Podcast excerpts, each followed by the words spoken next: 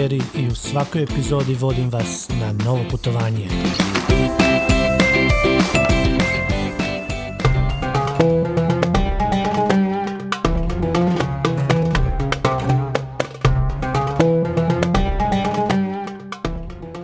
Gost ove epizode je Ivan Đogić. Ivan je napisao knjigu Iran u prezentu u kojoj priča priču o svom životu u Iranu. Bila mi je čast ugostiti ga u Varaždinu.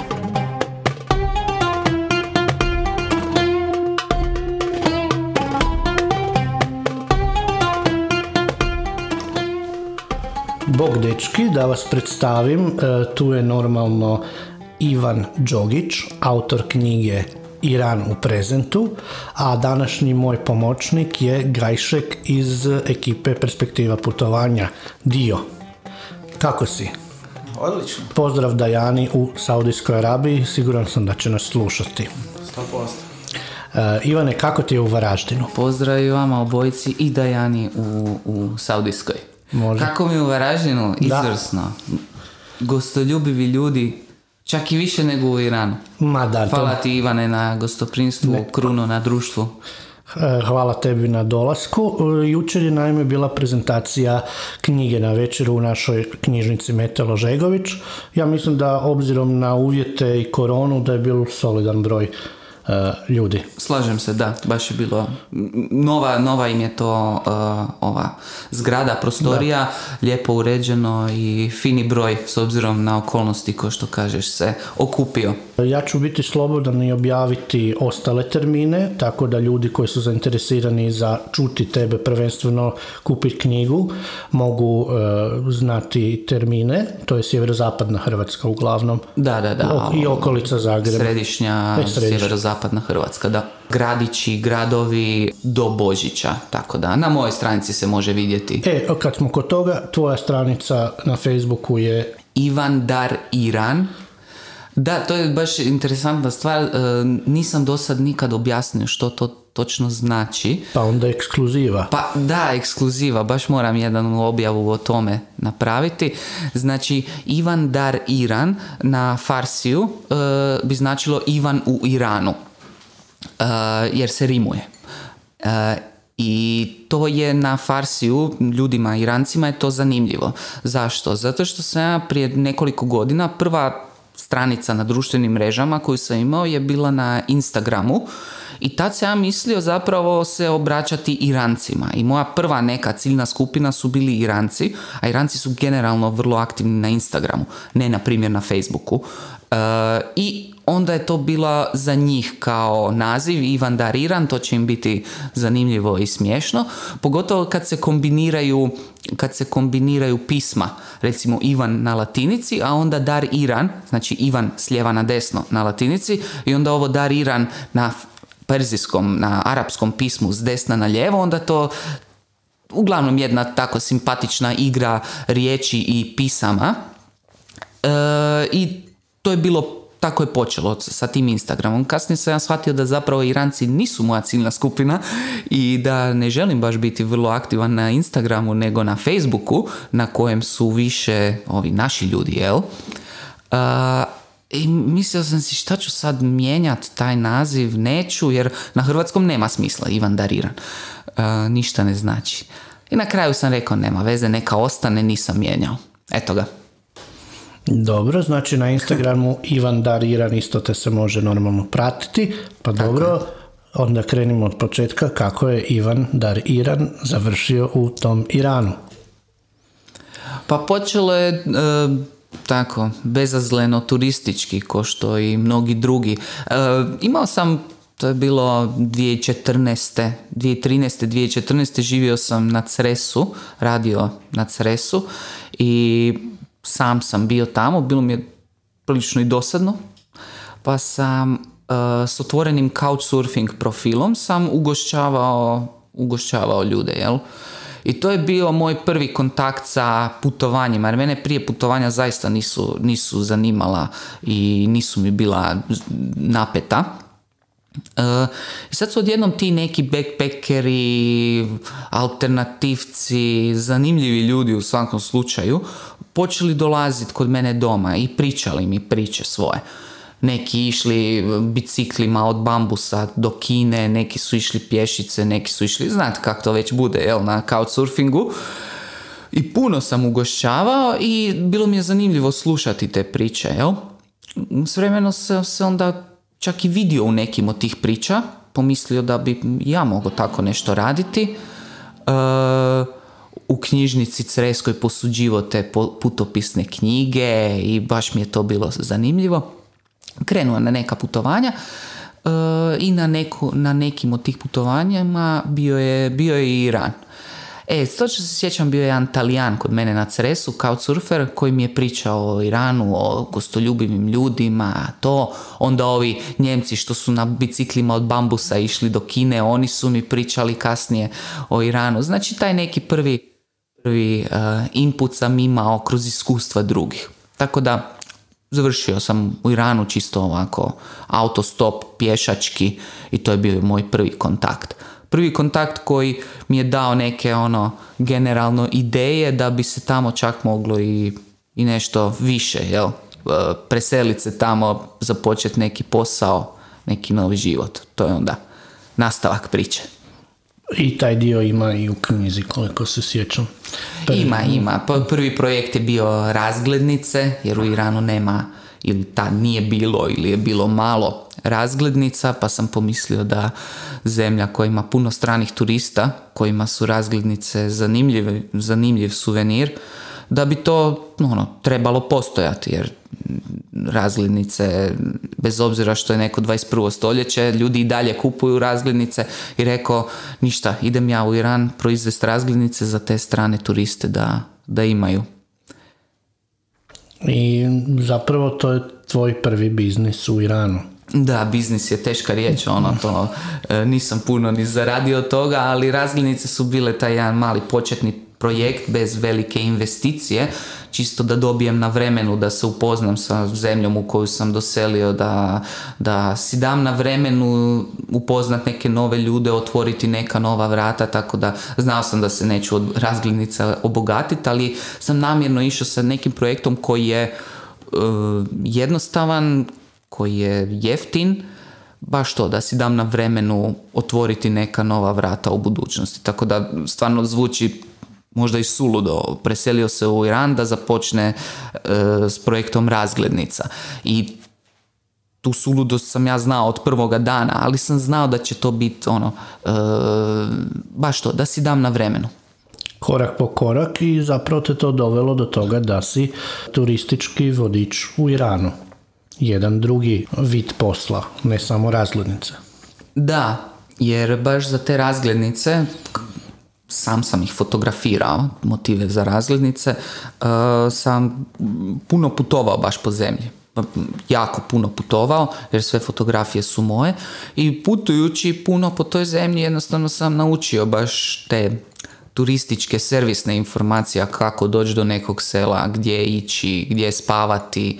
Um, I to su bile informacije koje sam rado dijelio sa drugim, sa stranim turistima i uživao sam im pomagat u izradi njihovih itinerara, gdje da idu, gdje da spavaju, kako da do tamo dođu i iz tog se razvio današnji posao turističkog vodiča i imaš e, prve veće grupe, ako se ne varam već krajem godine ili početkom iduće, pa reci isto, ljudi ti se mogu javiti na tvoje profile na društvenim mrežama i sve se tako dogovori. Da, da, da. Znači prva grupa sada, jer Iran je od početka korone pa do prije mjesec dva imao zatvorene granice, sad su se granice otvorile i turizam se vraća konačno nakon ne znam 20 mjeseci mirovanja turizam se vraća pa tako se vraća i meni. Vjerujem da ćemo na neki način i surađivati i veselim se. se. i veselim se niti ja niti Gajšek nismo nikad bili u Iranu. Nadamo se nekoj skoroj posjeti. Imaš li ti neko pitanje za uh, gospodina Ivana Dar Iran?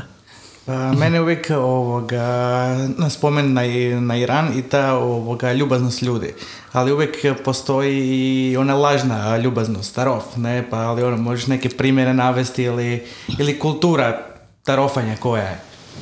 E, da, e, Tarof je jedan, to sam baš u knjizi naveo kao poglavlje, društveni igrokaz. To bi bila neka moja riječ e, opisa Tarofa, koji u nekoj mjeri postoji i kod nas. Ali sad ću ga krajnje pojednostaviti. To je, to je nekakva lažna pristojnost lažna pristojnost pri, kojim, pri kojoj je jako bitno e, iskazati poštovanje prema, e, prema sugovorniku na način, najjednostavniji primjer je e, poziv na, na primjer, ručak. Ja pozovem vas na ručak, ali to baš ne mislim, a vi odbijete taj poziv na ručak iako biste se možda odazvali. Znači ja sam pristojan što sam vas pozvao na ručak, a vi ste pristojni zato što ste ga odbili. Iako ja možda ne želim da uopće dođete na ručak, a vi biste možda i htjeli doći na ručak. E, I sad nakon otprilike tri puta tog poziva i odbijanja, poziva i odbijanja, nakon tri puta se već može naslutiti da li je taj poziv zaista bio iskren ili nije treba tu jako dobro ono čitati između redaka, gledat u oči da bi se vidjelo da li je taj poziv bio iskren ili ne. to je najjednostavniji, najjednostavniji primjer, ali taj tarof ide u zaista ono e, svemirske sfere, e, dešava se i u poslu i u svakodnevnom životu i ne samo u pozivu za, na ručak. To sad poziv za ručak, to bi bilo e,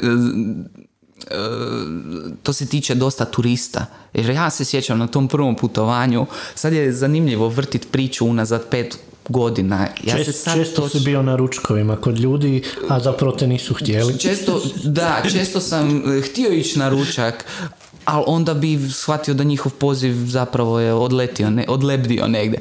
Tako da jako je zanimljivo vrtiti priču unazad pet godina i sjećati se sebe naivnog kad to još nisam znao Točno se sjećam, na primjer, izraza lica ljudi. Bila je neka zbunjujuća situacija i ja sad znam ono na njihovom izrazu lica što je to značilo, jel? E, bila je, bilo je tu cur, e, e, cura, bilo je tu ljudi općenito koji su me pozivali na ručak. Ja sam oduševljeno prihvaćao da bi onda oni samo onako suptilno šmugnuli, jel? Pobjegli. E, tako da, evo jedna simpatična Tarov situacija o kojoj sam dosta sam pisao u o Tarofu u knjizi, ali jednu situaciju nisam, na primjer od moje supruge koja je Iranka, njen tetak, uh, svaki put kao vozač kad sjedne e, u automobil, on se okrene prema stražnjem sjedalu i ispriča se ovima koji sjede od traga na tome što im je okrenuo leđa. Znači vozač sjeda u auto i ispričava se od traga što je okrenuo leđa. E, to je, Tarof je ono iz naše perspektive jedna besmislena stvar. Na primjer, stvarno je besmisleno ispričavati se ljudima koji sjede od traga, jel? To je trošenje riječi i vremena na besmislice, ali poanta mu je pristojnost. Znači on je pristojan prema uh, suvozačima u autu, ispričao im se, onda oni reagiraju, ma ne, ne, sve u redu, samo ti vozi. Znači mi smo si međusobno iskazali poštovanje i pristojnost i nastavljamo dalje a situacija se nije promijenila. Znači, neće se desiti da mu oni kažu da, baš si nas uvrijedio uh, ili stanje je nepromijenjeno, ali, ali smo si iskazali poštovanje i pristojnost. Kao što ja vas pozovem na ručak, vi ga odbijete. Znači niko nije otišao na ručak, stanje se nije promijenilo, ali ja sam iskazao poštovanje prema vama jer sam vas pozvao, a vi ste iskazali poštovanje prema meni jer ste ga odbili i ništa se nije desilo. Ali smo si bili međusobno pristojni. Ali da li to jednom strancu može biti malo naporno? Apsolutno, pa velim, ja sam i na prvom putovanju nagrabusio više puta i ima jedna moja prijateljica Iranka uh, to mi je pričala turistkinja je došla i komplimentirala je lijepu maramu koju ova moja prijateljica Iranka ima. I moja prijateljica je od tog komplimenta se zbunila i rekla pa evo ga uzmi tu maramu. Tarofirala je strankinju. A strankinja koja ne zna što je tarof je rekla, joj pa vidi, hvala ti puno, hvala ti puno, vidiš ti kak su ti Iranci, ne samo da su gostoljubivi, nego su i darežljivi. Uzela je tu maramu sa sobom, jer joj je ova tak lijepo ponudila, a ova moja prijateljica je ostala bez marame na glavi u šoku, što je ova prihvatila maramu, jel? Tako da tu e, krivica je obostrana, jel? E, Iranka je trebala pretpostaviti da strankinja ne zna što je to tarov i nije trebala to raditi, a turistkinja je možda se prije putovanja u Iran trebala malo informirati, jer tarov je zaista bitan ono segment putovanja u Iranu i ima puno i na blogovima i na internetu, treba se malo informirati i ne prihvaćati Užim, to moramo paziti. Ne svima ići na ručak. E, trenutno ja mislim da je potreba na, e, potrebno cijepljenje, obavezno, Da. i e, PCR test. To je sada na snazi. Tako je, puno cijepljenje i negativan PCR. Spomenuo si suprugu Iranku i koliko puta si ti bio u Iranu prije nego si se definitivno preselio. Ti naime sada imaš tamo boravište, sve regulirano, u Hrvatskoj si povremeno, normalno sada zbog knjige e, češće. Nešto više, da. Prije preseljenja dva puta sam posjetio Iran. Prvi put backpackerski, turistički, eh, kad su te prve neke ideje o preseljenju pale na pamet.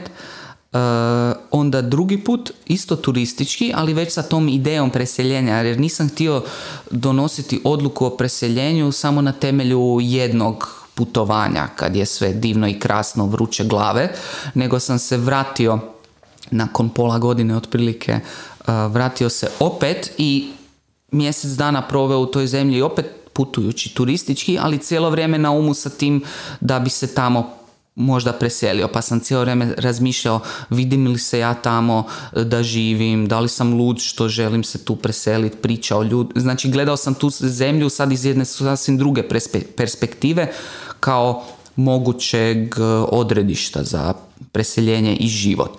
Kad je tih drugih, taj drugi posjet e, završio, tad je se desila odluka, jer e, sam si rekao, ok, mogu se vidjeti da ovdje živim, nije to ludo što želim tu napraviti, pričao sam sa ljudima e, s kojima ću kasnije otvoriti tamo firmu, oni su me podržali, e, rekli da mogu računati na njih to i nakon tog drugog posjeta odluka je bila donesena. Često misle da sam odselio u Iran zbog e, ljubavi, ali nije točno, odselio sam, a onda kasnije se ljubav desila. Dosta brzo nakon preseljenja upoznao sam sa Faribom, današnjom suprugom i evo ga sad već, već tri, tri godine eh, je prošlo od kad smo se oženili. Taj proces je dugo trajao. Taj proces je dugo trajao jer bilo je nužno da imamo iranski brak kako bi ja dobio boravišnu dozvolu tamo. Mogli smo, se, mogli smo mi samo i hrvatski brak imati, ali onda taj brak ne bi bio priznat u Iranu za dobivanje boravišne dozvole.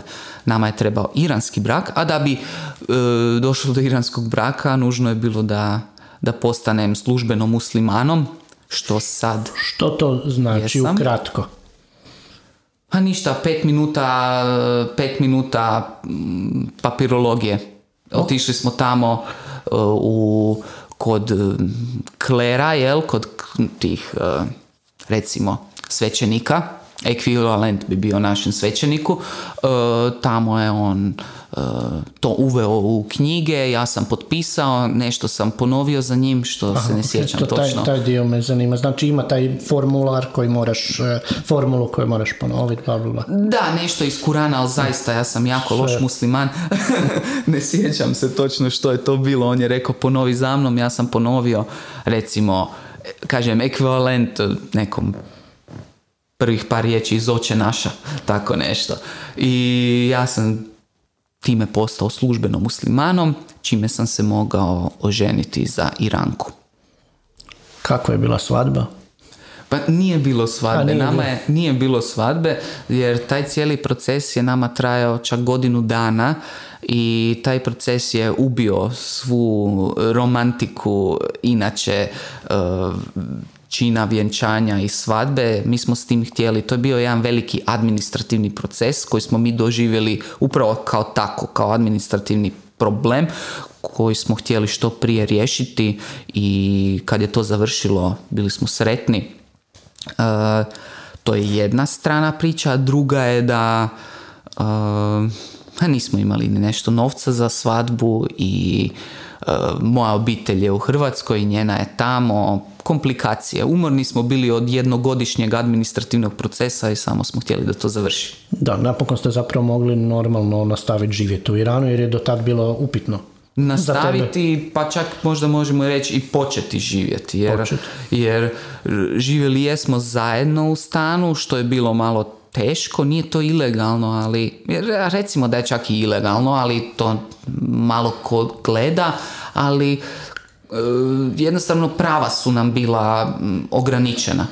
E, treba se oženiti i onda ljudi imaju puna prava, sve se može. Kad, sa dokumentom. Znači nama je na neki način pravi život počeo tek nakon godinu dana tog teškog procesa. Možda smo u uvodu trebali, ti imaš jasnu situaciju jer si tamo, pa možda da povučeš paralele Iran danas, Iran uh, u doba Pahlavija i u doba Homeinija. Čisto neke, e, što se tiče stila života, otvorenosti prema zapadu, čisto mali uvod da znaju ljudi, ne znam, do 80. 79. bilo je ovako, pa nakon toga... Da, e, interesantno jer ja prije tog prvog putovanja 2016. godine stvarno ništa nisam znao o toj zemlji. Čak nisam ni znao što je to bila islamska revolucija. Nisam znao kako je Iran bio prije. Da li je prije bio moderan pa je postao konzervativan ili je prije bio konzervativan pa je postao modern. Znači do te mjere nisam znao ništa o Iranu. U međuvremenu jesam naučio, znači 1979. godine je bila islamska revolucija gdje se sustav promijenio. Znači bila je kraljevska dinastija Pahlavi prije toga da bi onda islamska vlast uh, preuzela 79 riječ je o jedno i drugo o čvrstim režimima sa svojim sa svim svojim negativnostima, jel? Samo što je ono, ja to volim reći kao pakovanje je drugačije. Prije je Pahlavi su bili vrlo prozapadno orijentirani, vrlo izvana je to djelovalo vrlo liberalno, vrlo opušteno, e, znači e, pio se alkohol, nije se nosio hijab, e, ženska odjeća je bila kao na zapadu, jel? Da bi se onda to 79. radikalno promijenilo u smislu nošenja hijaba, ograničenih sloboda, ne pijenja alkohola, ne, bez strane muzike i tako dalje. E, eto, ja nisam rođen i živio u doba Pahlavija, nego živim u ovim e, u, u državi u kojoj su na, na snazi tekovine islamske revolucije, ali i to koliko god da je tada u početku bilo striktno, znači recimo 80. godina, pogotovo zato što je to još bili doba rata sa Irakom. E, puno se mijenja, vrijeme ide, 21. stoljeće i koliko god postoje, postojala striktna pravila u Iranu, ona su svakim danom sve, sve blaža i opuštenija i ono što je e, danas u Iranu normalno, mnogo stvari koje su danas normalne prije 10, 15 ili 30 godina nisu bile normalne, tako da e, i tako će se i nastaviti. U budućnosti će e, ta recimo strogoća obaveznog ženskog hijaba će popuštati. Danas je hijab puno opušteniji nego što je bio prije recimo 20 godina i mislim da će, postoji puno pravila koja će možda ne u potpunosti nestati, ali će se prestati primjenjivati, na primjer. Tako da mm, žene ne voze, ne voze bicikle, to je ne, neprihvatljivo za žene, ali opet žene voze bicikle, pa ih niko više niti ne dira. Prije deset godina bi ih ljudi na ulici maltretirali, uh, ali danas ih niko više ne maltretira. Onda sljedeći korak će biti i sa motociklima. Uh, riječ je o tradicionalnom narodu u svom prosjeku i nije stvar u tome da vlast ne želi, ne znam, dat ženama da vode, voze motocikle. Ne, vlast im želi dat, ali stvar je da treba narod priviknuti na to. Da te žene, ako mi sad naglo uvedemo uh, dopuštenje da žene voze motocikle, uh, konzervativni ljudi na ulicama, znači neki konzervativni dedo, djedovi, bake, pogotovo bake, jel, bi maltretirali. Ti voziš motocikl, ti si, ne znam, ovakva ili onakva. Znači, treba polako jednim prirodnim tijekom dopustiti ženama prvo da voze bicikle, pa da se ljudi naviknu na taj prizor, pa onda sad smo u međufazi električnih motocikala, da se na to ljudi priviknu, pa onda kasnije na motocikle, da se i na to ljudi priviknu, jer naglo uvođenje pravila i promjena će samo biti šokantno za većinski tradicionalno društvo. Znači treba, nema to veze sa politikom i sa vlasti. Kažem, vlast bi njima to odmah dala, ali u neku ruku baš iz njihove zaštite žena to mora biti sporo i onako gradijalno uh, uvođeno. Kakva su tvoja prava kao stranca u Iranu? Pogotovo stranac uh, iz zapadne zemlje koja je po nekom ono defaultu neprijateljska, jer zapad je uh, uvjetno rečeno neprijatelj Irana. I, I, postoji ta svijest u narodu uh, da je zapad neprijatelj? U, u narodu ne. U narodu ne. ne. U, narodu nikako. To je politika. Da.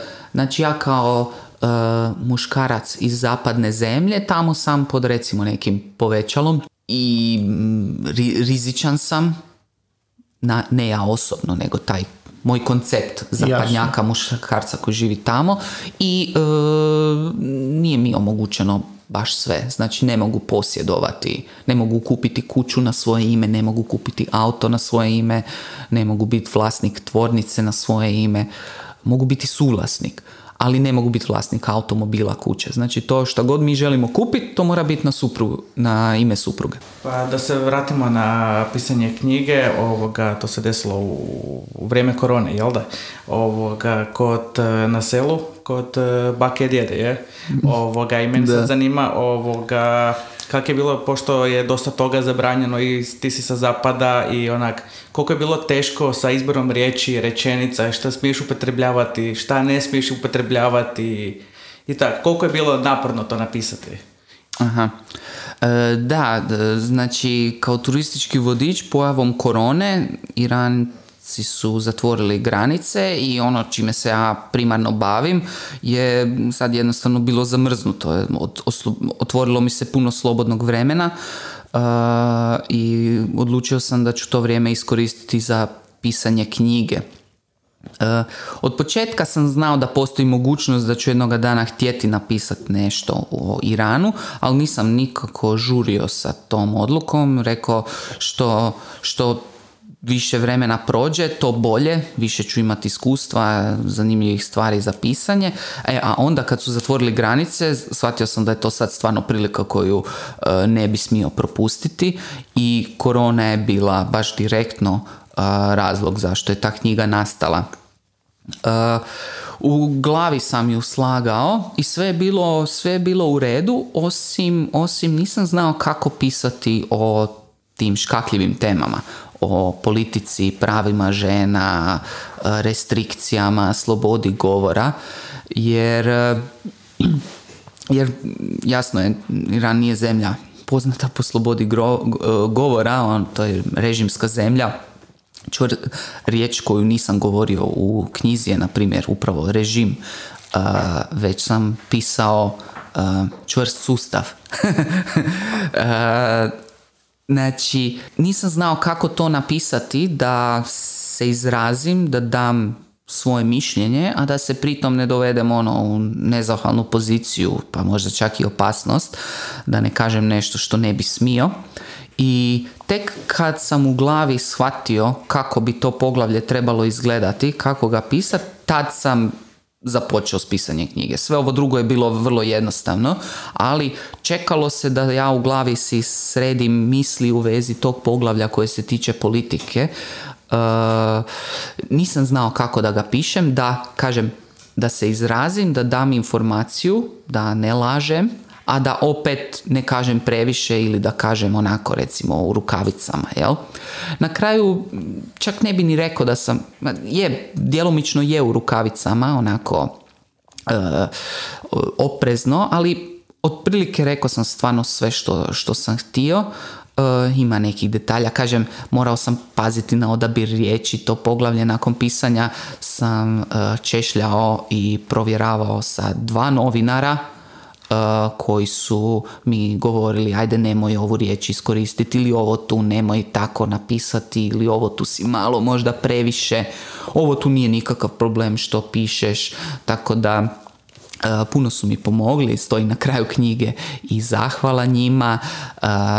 Ima tu, ima tu stvari koje ipak nisam koje nisam napisao, ali to je ipak riječ o detaljima na kraju je izvrsno ispalo jer je čak i uh, iranska ambasada od mene kupila knjige za svoje službene poklone.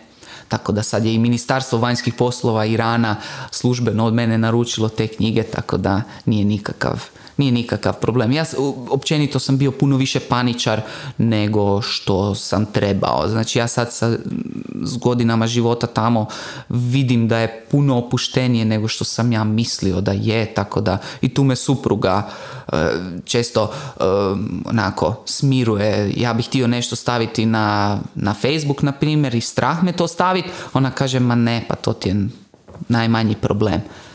Tak, tako da sam čak i stavio sliku sebe kako proizvodim vino, e, alkohol, e, što je ilegalno u Iranu, ali očito su to bile moje panike koje bez, bez utemeljenja jer nije problem stavite to i na Facebook to kako ja gnjecam nogama grožđe za proizvodnju vina. Pa dobro, ajde, ovoga, došao si u naše krajeve u Varaždin i svi znamo da je naš Varaždinac Branko Ivanković bio izbornik ovoga, iranske reprezentacije. Ovoga, da li si se upoznao sa njim, da li ste imali kakvu komunikaciju i kak je i ono, na kojem položaju je on u toj državi i kak? Velika legenda, velika legenda, da pače najveća, najveće sportsko ime u Iranu je upravo Branko Ivanković. E, upoznao se jesam s njim na nekom domjenku u ambasadi Hrvatskoj, ali samo upoznao, okinuli jedan selfie i to.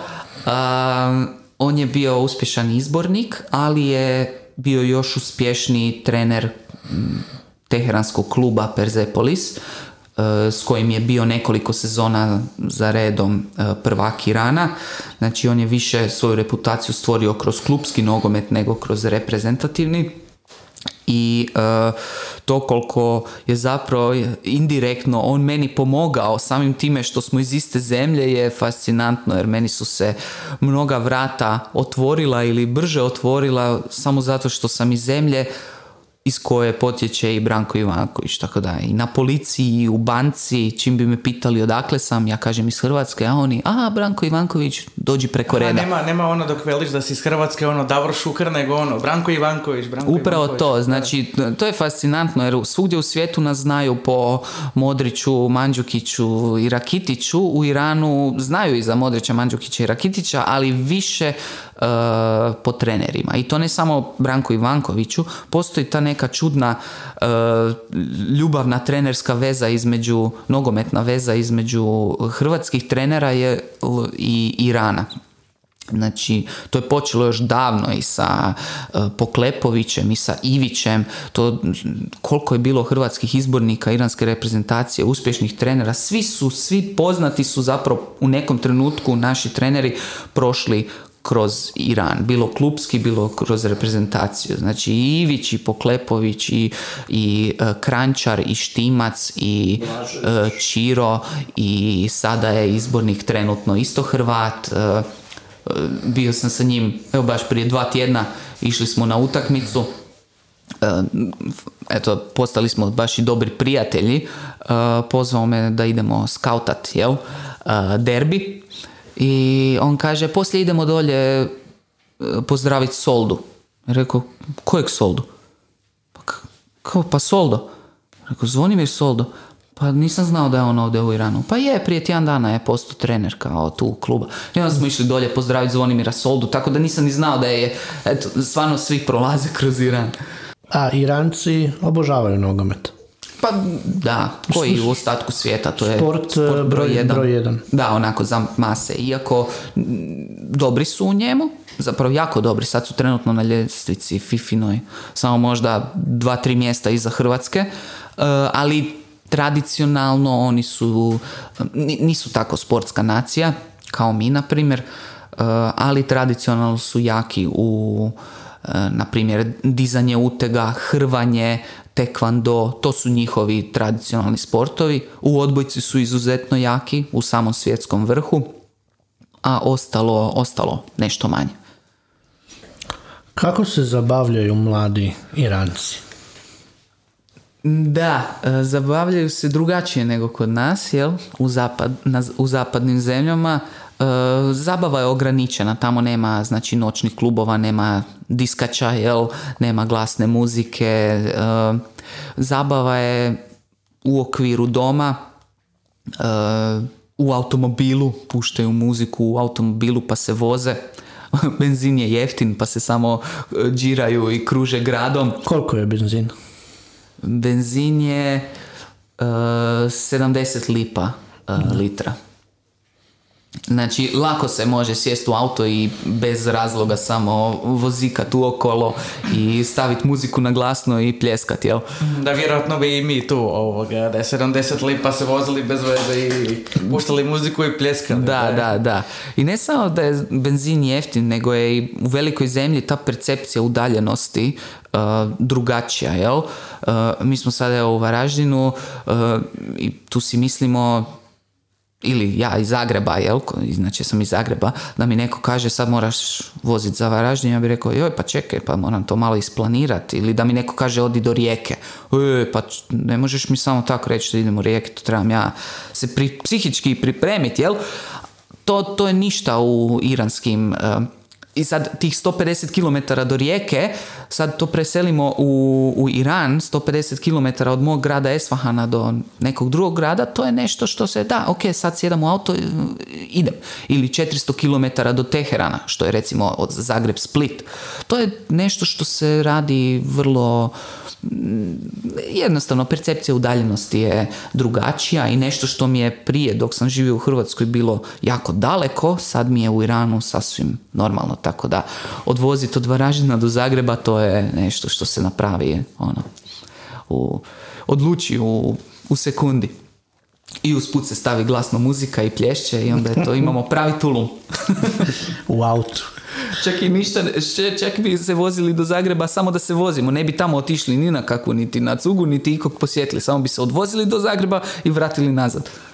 Ja isto, e, jedna velika zemlja u kojoj sam dugo bio, vrlo je sličan stav ljudi prema udaljenostima je Brazil, koji ipak još veći od Irana i njima udaljenosti ono od 900-700 km, što je malo za Brazil, nisu nikakav problem. Meni je friend iz Brazila bio tu i ono, ja mu opisujem Dubrovnik, veli, on, idemo, oni su odmah spremni, njima to nije nikakva udaljenost, ne, ko nama. Da, da, da.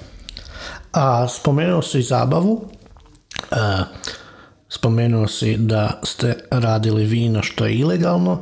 Vjerujem da postoji e, ipak i jedan sloj društva koji se zabavlja uz alkohol, koje možda mi ko turisti nećemo imati pristup, ti ko redovan e, stanovnik nemaš, ali možda recimo izbornici naši imaju. Postoji sigurno i e, taj moment tamo.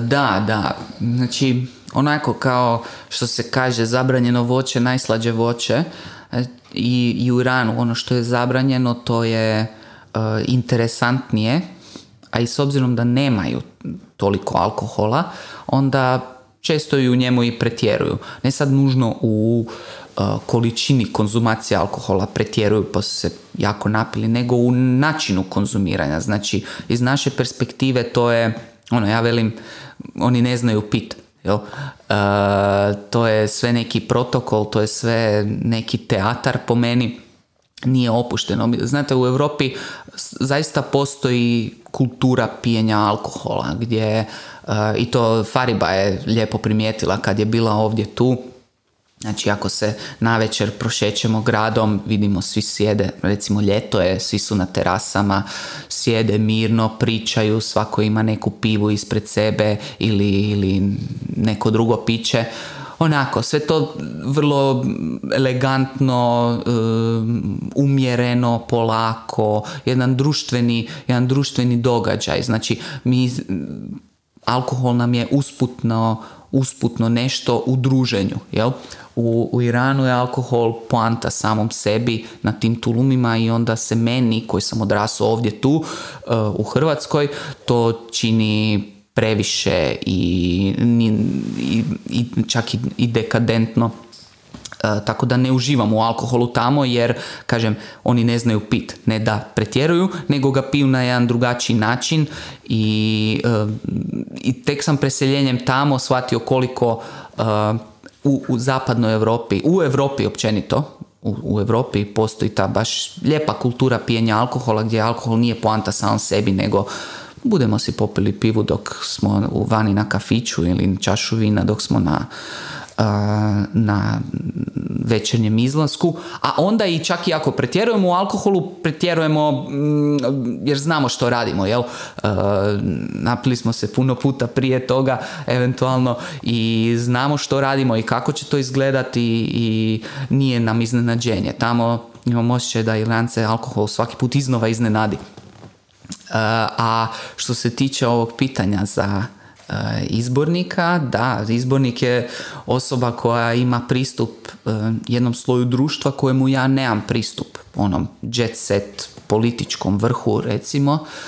E i onda u ovom e, u ovoj priči da ono što je zabranjeno je slađe, to, to je poprima neke sasvim nove dimenzije u tom političkom jet set vrhu gdje je novac nezamislivo, znači gdje je taj visoki sloj društva nezamislivo bogat uh, i onda mi on priča tako i o tim tulumima i o i što se dešava.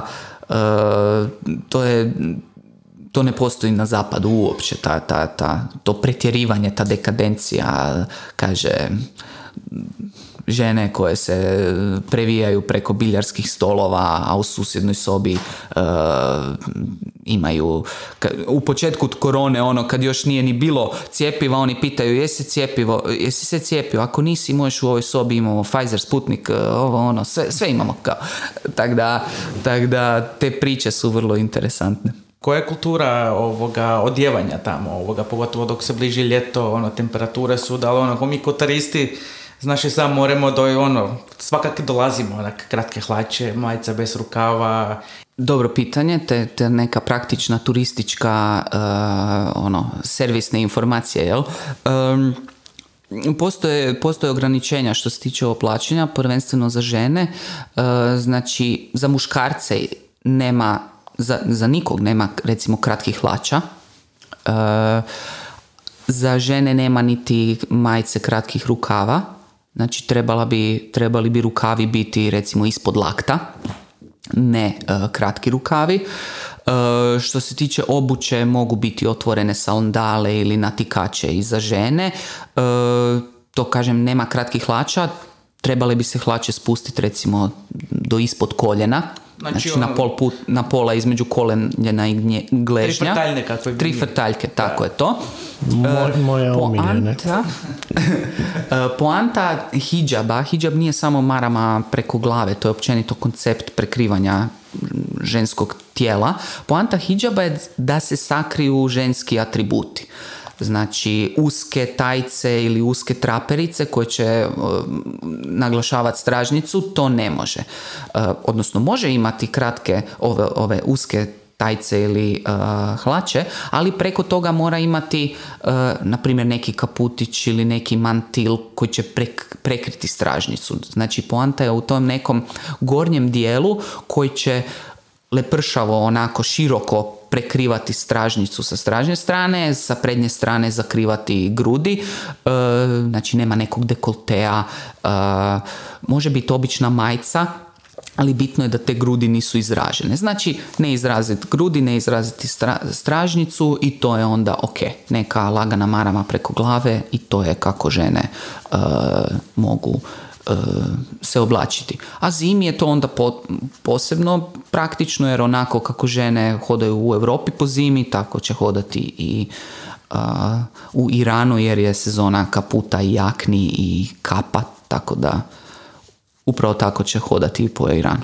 Pa da, da se još samo nadovežem u putovanje u Iran, ljudi su pitali dosta i jučer na predavanjima i ovak vidim na forumima pitaju u vezi e, štambilja u putovnici. Prije je to bio problem, ali prije uh, tri godine su uveli vize uh, na odvojenom listu papira, tako da u putovnici nema, nema štambilja i nema traga da je turist posjetio Iran.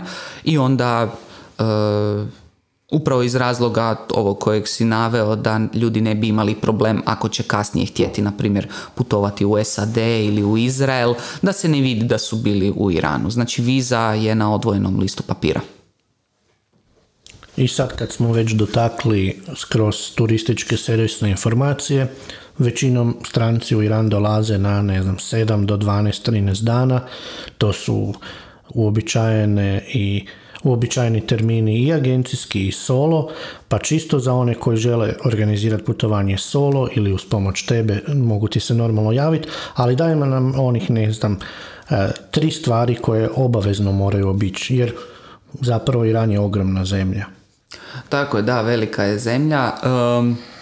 ljudi, dobro kažeš, imaju uglavnom između recimo 9 i 14 dana za posjet Iranu i sad kad imate to ograničeno vrijeme, onda se vidi ono što je jel, najbitnije, kao što i ne znam, turisti koji dođu u Hrvatsku uh, imaju tjedan dana, obići će Zagreb, Plitvice, Split i Dubrovnik, to je neka recimo Hrvatska. I, i Hvar. I Hvar, da, da, da. klasična ruta, tako da postoji u Iranu ono što se naziva klasičnom rutom, a to su ti rec, e, gradovi u središnjem pustinskom dijelu, uh, Esfahan, Jazd i Širaz, eventualno Teheran, jer je to velika međunarodna zračna luka, pa ljudi slijeću i odlijeću iz Teherana. To je ono što se vidi u, može se vidjeti u pa čak i u 7-8 dana, ali to je, to je ja bih rekao premalo, ispod 9 dana ne bi trebalo biti, a onda kako idemo prema 12 dana ili 14 dana, onda se tu izvrsno ubace i neka pustinska sela i onda ne samo da imamo klasičnu rutu, nego imamo i krasne izlete, na primjer, u pustinju i u ta e, blatna pustinska sela. E, s 12 dana se već može jako lijepa tura u Iranu napraviti. Ako se ne varam, e, na Bookingu e, smještaja u Iranu nema u ponudi. Ne, booking.com ili Airbnb ne, ne postoji. Pa, e, to je iz, iz razloga sankcija. Pa a postoji li neka alternativa za one koji skroz sami žele putovati, tražiti smještaj ili su prepušteni tome da kucaju na vrata hotela ili iz privatnih smještaja? Da, kucaju na vrata ili kucaju na email adresu unapred, ali ne postoji platforma neka zajednička kao Booking ili Airbnb koja će na jednom mjestu imati sve ponuđeno, nego u direktnom kontaktu preko e-maila ili preko Whatsappa se može rezervirati uh, hotele. Ne može se unapred platiti jer uh, isto iz razloga sankcija nema međunarodnog platnog prometa iako sada sve više i više hotela ili specijaliziranih dućana, kao što su na primjer dućani sa tepisima, nude mogućnost e, plaćanja kreditnim karticama, iako to onda, s obzirom da je zemlja pod sankcijama, ide preko Dubaija pa je nešto skuplje, postoji provizija koja se plaća, ali moguće je sve više i više plaćati kreditnim karticama, a, ali uglavnom one ne rade, ne možete doći sa svojom karticom iz Europe i na bankomatu podići novce tamo. Ne, oni koji dolaze u Iran moraju ponijeti gotovinu. Koju valutu najbolje? Um, ili euri ili dolari. Tamo se novac promijeni u mjenjačnicama ili na... lokalna valuta je? Lokalna valuta je iranski rijal. Rijal. Iranski rijal. E, moram napomenuti da s obzirom da je u Iranu opet kao posljedica sankcija izražena inflacija, to ide na ruku e, stranim posjetiteljima, znači onaj koji dolazi sa, iz Europe sa dolarima i eurima, tamo će mu biti zaista jeftino putovati, jeftino kupovati. To je krasna zemlja za, za suvenire, za kupovinu. Ima ljudi koji dolaze u Iran, na primjer, samo zbog e, tepiha, samo zbog tepiha i stvarno je dobro vrijeme za jedan dobar shopping ono u Iranu jer je, jer je jeftino. Slično je sad i Turska, ja mislim, lira je dosta niska. niska. Tako je. Ako smo već malo ovoga, na toj temi smještaja, što se tiče kao surfinga, kako on fun, da li funkcionira i da li se prihvaća kao surfing? E, postoji, postoji naravno. Ta e, web platforma je kao isto recimo ilegalna kao što bi bio i Facebook ili Twitter, Instagram na primjer ne. Ali onda se samo se instalira VPN program i imamo pristup uh, i Facebooku i Twitteru i, i couchsurfingu. Znači, kao i mnoge druge stvari u Iranu, ako se u nečemu ne pretjeruje, onda nije problem. Uh, mnogi imaju couchsurfing i koriste ga i za putovanje i za ugošćavanje, ali ako se ne, u nečemu pretjera, onda, onda to može biti problem, tako da znam za slučaj jednog dečka iz Teherana koje, koje zaista jako puno ugošćavao strane, strane turiste, znači imao je, ne znam, nekoliko tisuća možda čak referenci na, na couchsurfingu i onda su ga priveli i rekli dobro šta ti više radiš ono sa svim tim strancima, da li ti nisi možda neki, neki e, špijun i te stvari? Ali, ali velim, ako je to u nekim normalnim okvirima, nema problema. Čak i to što je filtrirano, što znači kao kak ti zabranjeno, na primjer Twitter je e, filtriran, ali čak i vrhovni vođa ima svoj Twitter profil. Tako da i vlada ima svoj službeni Twitter profil. Tako da šiiti, Iranci su u nekim stvarima vrlo onako fleksibilni, žmire na jedno oko, pa se ni sami čak ne pridržavaju sasvim pravila. A, može se, zabavno je. Zabavno je. Gledali se, gledaju li se američki filmovi, slušali se američka glazba? E, da, treba VPN instalirati da bi išli na YouTube, na primjer, to on je isto filtriran. E, generalno ne, generalno ne, ne. Oni, oni to je nešto što me iznenadilo i još uvijek pomalo iznenađuje. Oni stvarno vole svoju muziku. Nije to sad nikakva politička odluka e, ne slušati zapadnu glazbu, nego jednostavno to njima ne leži. uh Ili im leži manje. Uh, oni vole svoju muziku i svoje filmove i uglavnom u prosjeku neće biti upoznati sa neće znati što je Metallica ili neće znati koji... Kardashiani to pogotovo.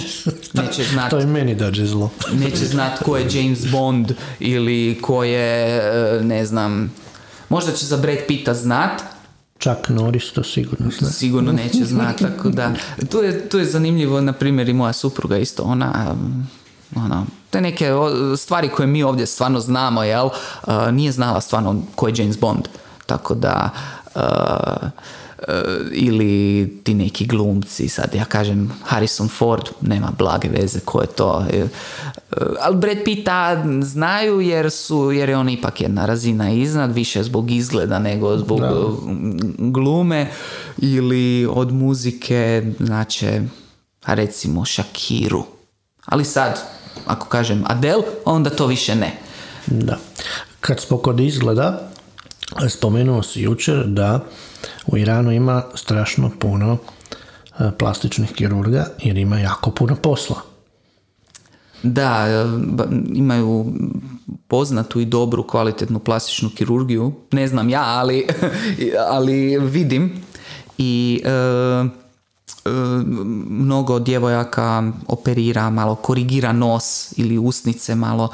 E, to je nešto o čemu zapravo i ja kao turistički vodič bi trebao početi razmišljati o zdravstvenom turizmu ne samo nužno plastičnim operacijama, nego uvesti u ponudu i e, te neke tretmane, znači ne nužno operacija ili ortodoncija, iako i to se Iran postaje sve popularnija destinacija za zdravstveni turizam. Mnogi Arapi dolaze baš ono na ozbiljne operacije u Iran, pa onda i na plastične operacije uh, i kod zubara, ali ovi neki jednostavni tretmani tipa laser ili anti-aging ili manikura, pedikura, jel, to sa tim nekim ono, naz, nazovimo soft uh, tretmanima, to je nešto što i ja kao turistički vodič trebam sigurno uh, početi razmišljati o tome. I misliš da bi cijene našoj populaciji bile prihvatljive? Sigurno, da. To je poanta, znači tamo je jeftino, kvaliteta je vrlo dobra i uh, to je budućnost. Ljudi, ljudi daju novce za, za izgled i za zdravlje, tako da to je, ne samo da je budućnost, to je već sadašnjost, a bit će i budućnost, tako da uh, neka kombinacija uh, naravno putovanja u Iran sa nekim jednostavnim tretmanom za početak, anti-aging, na primjer tretmanom, to može biti na jedan dobar ono poslovni potez, jel, udica. Ljudi vole davati novce za zdravlje i za, za i ljepotu u konačnici. Da, i dobra je to kombinacija. Vidjet ćemo, ja vjerujem da je, da. Sigurno. E, Idemo na anti-aging, Ivane? da, može. U, u, u Tursku se često ide, koliko znam, na presađivanje kose, jel da? To često se vidi. I presađivanje kose. I to se radi, da, da, da, da, da, radi se. Baš je bilo interesantno, moja mama je bila u, u Iranu prije dva mjeseca i prišla nam je dok smo se fotografirali jedna djevojka koja je htjela razmijeniti, htjela da razmijenimo brojeve i onda mi se kasnije javila, znaš, ja ti imam ovaj, salon za ljepotu, pa hajde da surađujemo, ti mi dono, dovedi strance, uh, dobit ćeš nek, imat će, ima, bit će tu računica i za tebe. I onda sam ja onako glatko odbio, pa ja se bavim turizmom, ono, mi, moji, stranci, moji gosti ne dolaze tu zbog, zbog tih stvari, zbog frizure i to. I ona je rekla u redu, u redu, nema problema i onda poslije sam ja shvatio zapravo da, da to uopće nije bez veze. Da to uopće nije bez veze, tako da. Dotakli smo cijene, ko bi rekao, estetskih tretmana, međutim, recimo, koji je jedan dnevni budžet za posjetitelja Irana? Spavanje, ručak, neki transport i evo večera. I nećemo baš uh, dirati u suvenire. Jer neko će kupiti uh, magnet za 5 kuna, a neko će tepih za 5000. To ostavimo sa strane. Da, da, da, da, da. Pa mislim da sa, ne znam, 50 eura dnevno se može sasvim, sasvim ugodno uh, putovati i uh, doživjeti. Doživjeti, da, da, da. Jeftino je. Na primjer, muzejske ulaznice tamo su, postoji cijena za domaće i cijena za strance. Čak i ova cijena za strance koja je otprilike 4 eura, je mala. Na primjer, Perzepolis, 4 e, eura. Mislim, e, u, u ostatku svijeta ulaznica ispod 15 eura ne postoji za muzej ili za neki takav lokalitet. E, zamislite, Perzepolis da je 4 eura. A, a Irancima je 10 centa. Znači, puno je skuplje za starance nego za ne 10, ali recimo 20 centa. Tako da to je jeftino, hrana je, hrana je jeftina, na primjer, za 3 eura se obilno najedemo, uh, ručak ili večera. Uh, Što se najčešće jede? Autobusom, na primjer 400 km između Esfahana i Teherana je 3 eura. Koliko to traje? U VIP, pa, pa, par sati. U VIP autobusu. E, to sam čuo da su izvrsni autobusi u Iranu. Tako je, izvrsni autobusi, vrlo prostrani, sa televizorom, nekim malim ono paketićem, lunch paketićem. Stewardima? Ako se... Ne, nije steward, ali ono, suvozač e, podijelite lunch paketiće, tu su prostrana sjedišta koja se onako mogu spustiti nazad praktički u krevet skoro. Tako da, 400 km, 4 sata, 5 sati, rec, 5 sati je putovanje između Teherana i Esfahana za 3,5 eura. Super.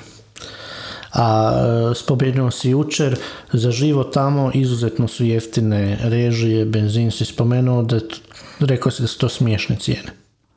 Da, da, da. Mislim, zemlja je bogata prirodnim resursima i energija je tamo vrlo, vrlo jeftina. Grijanje je zanemarivo iz naše perspektive, jel? Grijanje, struja, voda, iako vode nemaju od svih resursa, jel, kojima su bogati, vodom nisu bogati, ali i dalje voda je jeftina i benzin naravno, tako da tamo je grijanje uvijek upaljeno, zimi, ni- mi ono, kalkuliramo u kojoj sobi se provodi vrijeme, u kojoj se ne provodi vrijeme, pa je onda tamo grijanje uključeno ili radijatori zatvoreni, tamo je sve otvoreno u kratkim rukavima zimi, baš je, nedavno je došao račun nama za struju, pa je to bilo nešto smiješno, ne znam, za pol godine dvije kune, ili tako, tako nešto. I ja imam još dva pitanja na pameti, jer mislim da idemo kraju, ti Gajšek pripremi svoja završna. E, Mene zanima još jedan dio e, turistički. Koje vrijeme bi preporučio za posjet Iranu ili recimo koje mjesece izrazito ne bi, jer je na primjer prevruće? Pa da, e, upravo to što kažeš, ljeto ne bi preporučio jer, jer je prevruće. Velika je zemlja, ima dijelova u kojima je i ok ljeti, ali ono osnovno, ono najbitnije što sam spomenuo, klasična ruta, tamo ipak je prevruće, to je središnji pustinski dio gdje ljeti onda a, imao sam jednom turu ljeti i, i ne bi to više ponovio jer kad su takve vrućine onda znači vrućine preko 40 stupnjeva onda ljudi razmišljaju samo o tome da se sklone u hlad ili da piju vodu i užitak putovanja i razgledavanja nam, nam pada. E, Iran ima dvije osnovne turističke sezone, to su proljetna i jesenska, to su najljepši periodi za putovanje, iako i zima je u redu.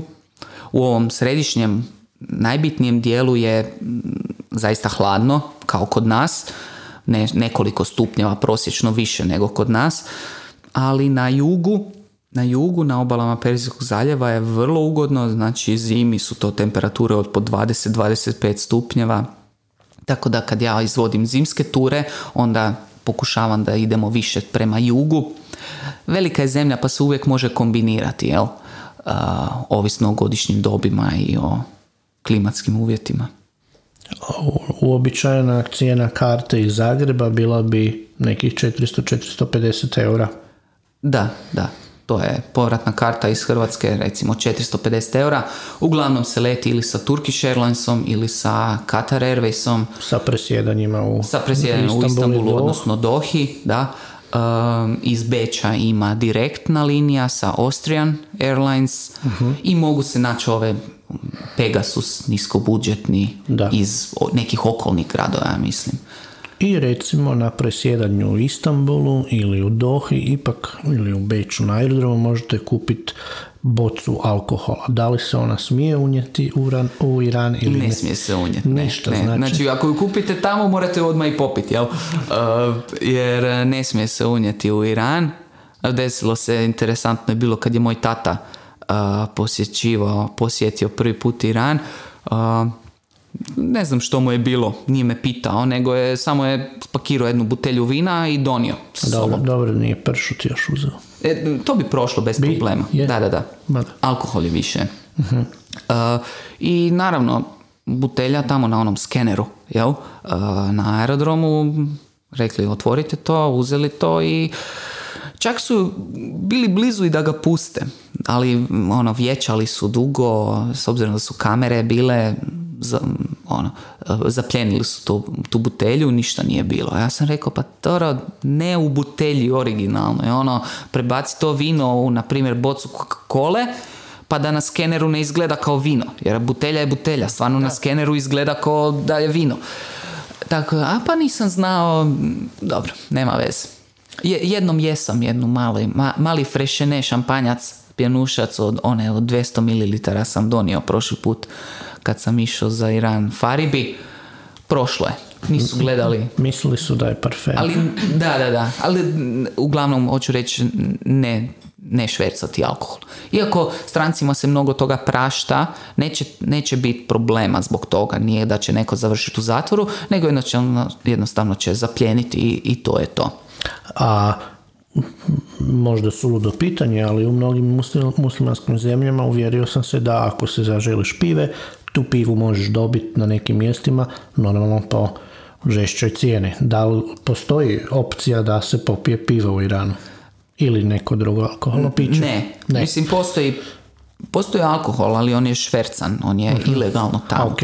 Ali legalno ne postoji mogućnost, osim ako imate vezu sa ambasadama, jer ambasade mogu um, Uvozit. uh, mogu uvoziti, oni za svoje potrebe imaju alkohol i baš sam, nedavno sam pričao sa jednom europskom ambasadom i ko- to je bio cijeli kamion cuge. cijeli kamion cuge su si dopeljali iz Europe. Imam još e, dva kratka pitanja u e, perspektivi turista. Ovoga, zanima me ovoga kak kod nas ovoga, dok idemo nekam, uzmemo dolare, eure i ono, nužno samo promijenimo ovoga na aerodromu za prijevoz do smještaja, ali ne znam sad. Da li je u Iranu isto tak, da li samo nužno si promijeniš jer je slabiji kurs na aerodromu ili bilo gdje u državi jednaki kurs? To je jedno pitanje i drugo pitanje odmah da se nadovežem da li, pošto je tako jeftino gorivo i sve, da li se isplati i kako funkcionira renta? Mhm. Kurs je otprilike isti svugdje na, u mjenjačnicama i zapravo mjenjačnica na aerodromu je vrlo dobra. Ja ju volim. Znači, Tako da ne može sve nužno, se promijeniti. Može sve. Ne nužno promijeniti samo ono za prvi dan da se dođe do grada. Ne. I na aerodromu i u bilo kojoj službenoj mjenjačnici na ulici to je realan kurs, to je dobar kurs i pogotovo kažem za posjetitelje iz zapadnih zemalja jer nam u ovom slučaju inflacija ide na ruku, tako da nema bojazni sa mjenjačnicama nikakvih. A drugo pitanje je bilo... U vezi renta kara, da li se isplati Aha. voziti ili jednostavno se koristi javni prijevoz ili... E, pa, Rentakar je dobra opcija zato što velika je zemlja i do nekih zanimljivih jel, prirodnih atrakcija je velika udaljenost pa je praktično imati automobil. E, to bi preporučio da svakako re- re- rentanje automobila iako u gradovima je na otvorenoj cesti lako voziti, jel, pustinja i ideš ravno, ali Da, promet je u Iranu... ono džungla auta. Da, da, da. I ta kultura vožnje je ono, divlje je to promet, tako da ja osobno ne volim voziti u gradovima jer to smatram opasnim. Vozim, e, ne uživam u tome, ali moram. E, tako da ljudi kad rentaju auto u Iranu neka da imaju na umu da je ipak to jedan divlji promet, ne baš kao možda u Indiji, e, ali e, recimo ko u Napulju možda, ono, e, jedan kaos, tako da to imaju na umu.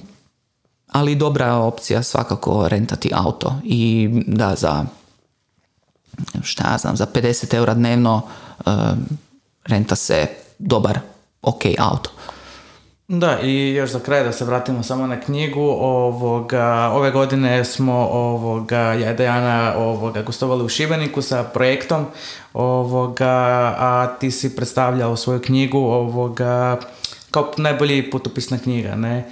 Ovoga, i osvojio si nagradu i to evo, i čestitamo odmah uz to i pošto je bila korona, lockdown u Iranu, nisi mogao doći u Hrvatsku, ali ono, došla ti je mama i upoznali mamu i ovoga, i sad evo, napokon je krenulo ovoga predstavljanje knjige. Je, hvala puno.